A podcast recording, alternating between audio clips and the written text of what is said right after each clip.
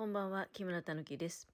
2022年6月20日月曜日でございます。私ですね、去年の夏に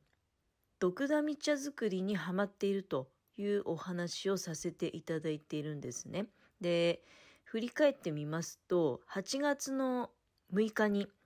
えー274番でそういったお話してるんですけれども、さっきそれ聞き直してみると、そのま4日ぐらい前からね、作り始めたんだというようなことを言っておりまして、で、まあ、非常に美味しいし、あとはまあその、効能も、まあ一応、改めて言うとね、えー日本三大薬草の一つというふうに言われているんですよね。で、まあ、デトックス効果があると。私なんかは子供の頃にね、あの、おばあちゃんが、父方の方のおばあちゃんね、えー田舎の人でしたから、まあ、毒ダミだけじゃないですよ。源の症候とかね、あの、野で詰めるもの、野草も、まあ、当然入ってたし、で、加えて、ハトムギ茶とかね、ハトムギ茶っていうか、だから、ハトムギとか、柿の葉とか、多分相当いろいろね、なんか、もう、よくわかんない乾物がいっぱい置いてあったよなっていう記憶もあるんだけど、飲ませてもらってた。もうほとんど真っ黒なね。うん、あれ、薄めてもいいんじゃないって思うけど、原液的ななんかもうすごい真っ黒な色の液体飲まされてましたけど、まあ美味しかったよなっていう、その話もしてたかな。あの、まあ今また見かけなくなっちゃったけど、私若かった頃、原ピ茶っていうのが結構コンビニとかで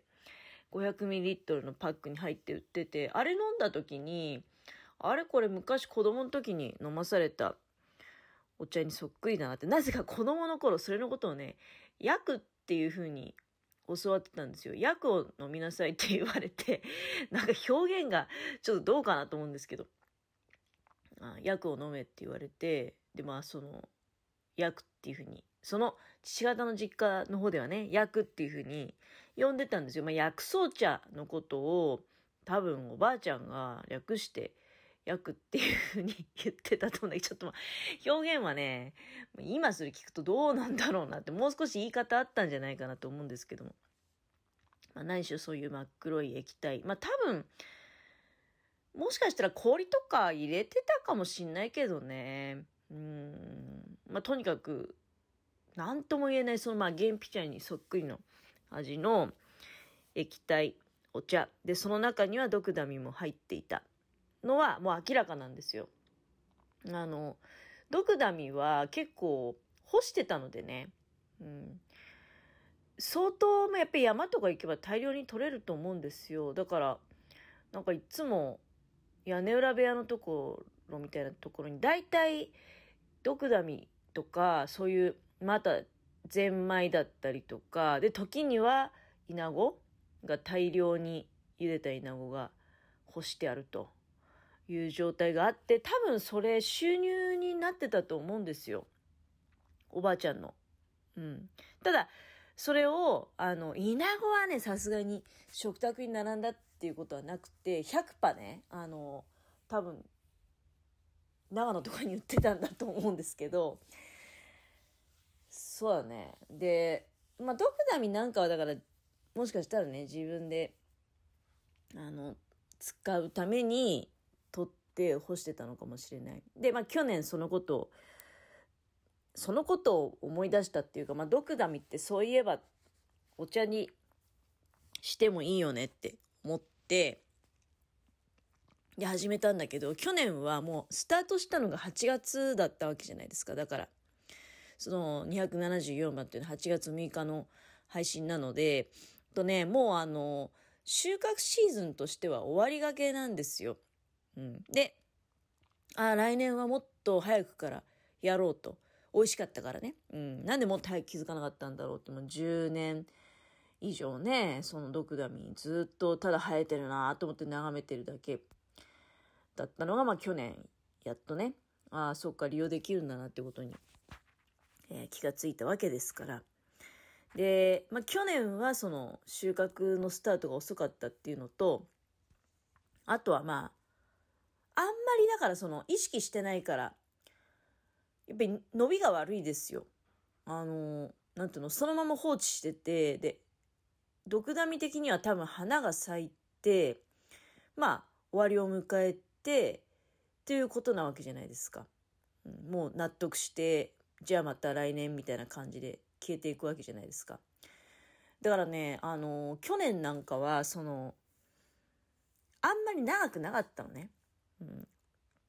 で、まあ、長くないものパチンパチンパチンって切って、まあでも、そこそこの回数使えてたと思いますけどね。うん、多分、2週間ぐらいは、10日とか2週間ぐらいはね、あの、毒ダミ茶を飲めてたような気がする。麦茶とかと混ぜて、ブレンドして、あの、使ってたんですけど、で、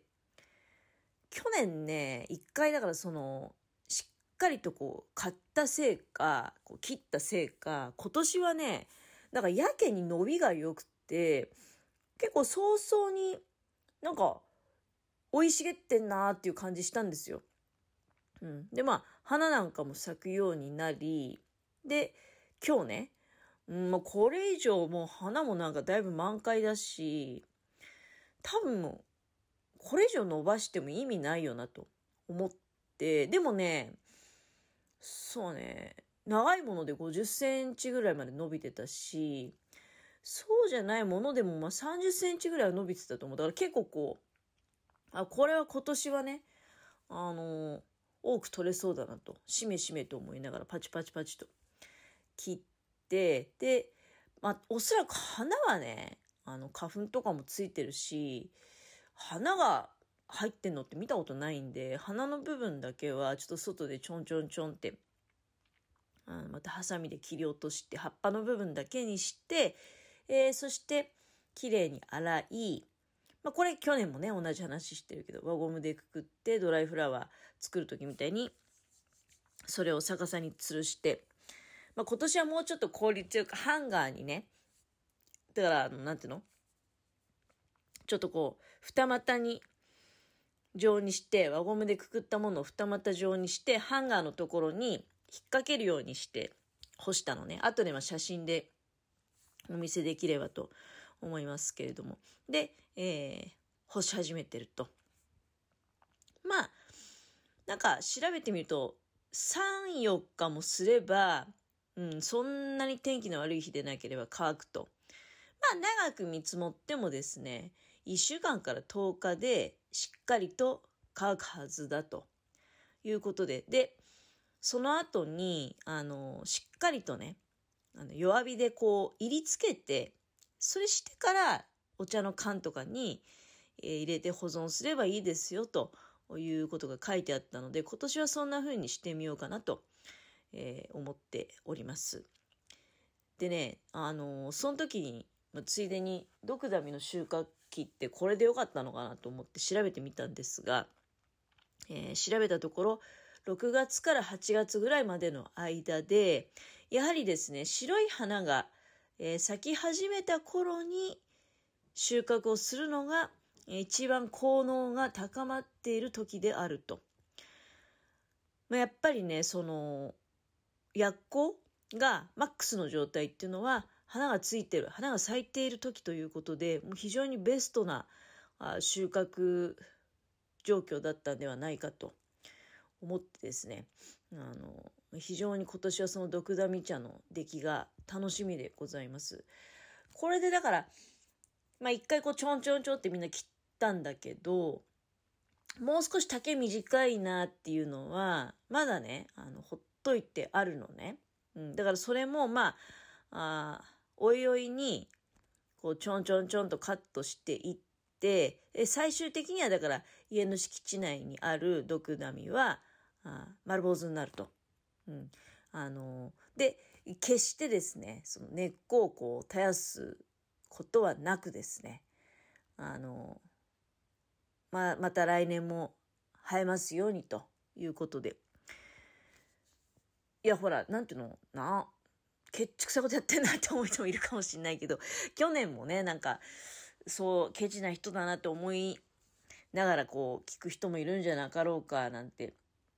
ね、考えながら、まあ、おしゃべりもしていましたけども、でもね、あのー、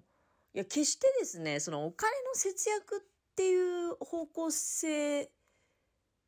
ではないんですよ。あのー、結構私、お茶はいろんな種類飲みたいタイプなので、もう結構いろいろ揃えてるんですよ。紅茶、えー、ルイボスティー、あとはまあ、ハーブティーとかね。うん。まあ、あと麦茶、豆茶、黒豆茶みたいなものとか。結構ね、あのあと緑茶、もちろん緑茶、ほうじ茶。ね、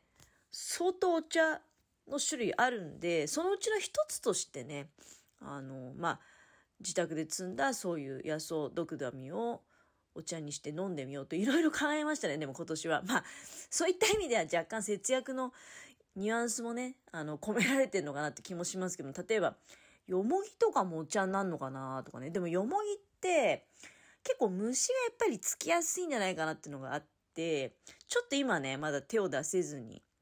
いるんですけれども、うん。田舎とか実家の方に行けば結構ね、お茶として楽しめそうな草はいろいろ生えてんじゃないかなっていうふうに思ってるんですけどね。だから、まあそうなってくるとまた別のシーズンにね、あの、春の山菜だけじゃなくて、うん、なんか夏場とかもね、あの、お茶用の野草を摘みに行くっていうのも、なんかありなんじゃないかなとか、まあ、それ実家の人たちが賛成してくれるかどうかわかんないけどね。でもめんどくさい作業じゃないんでね、洗って干すだけだから、強いて言えばまあその後にちょっといるっていうぐらいで、ぜひね、おすすめしたいなと思っております。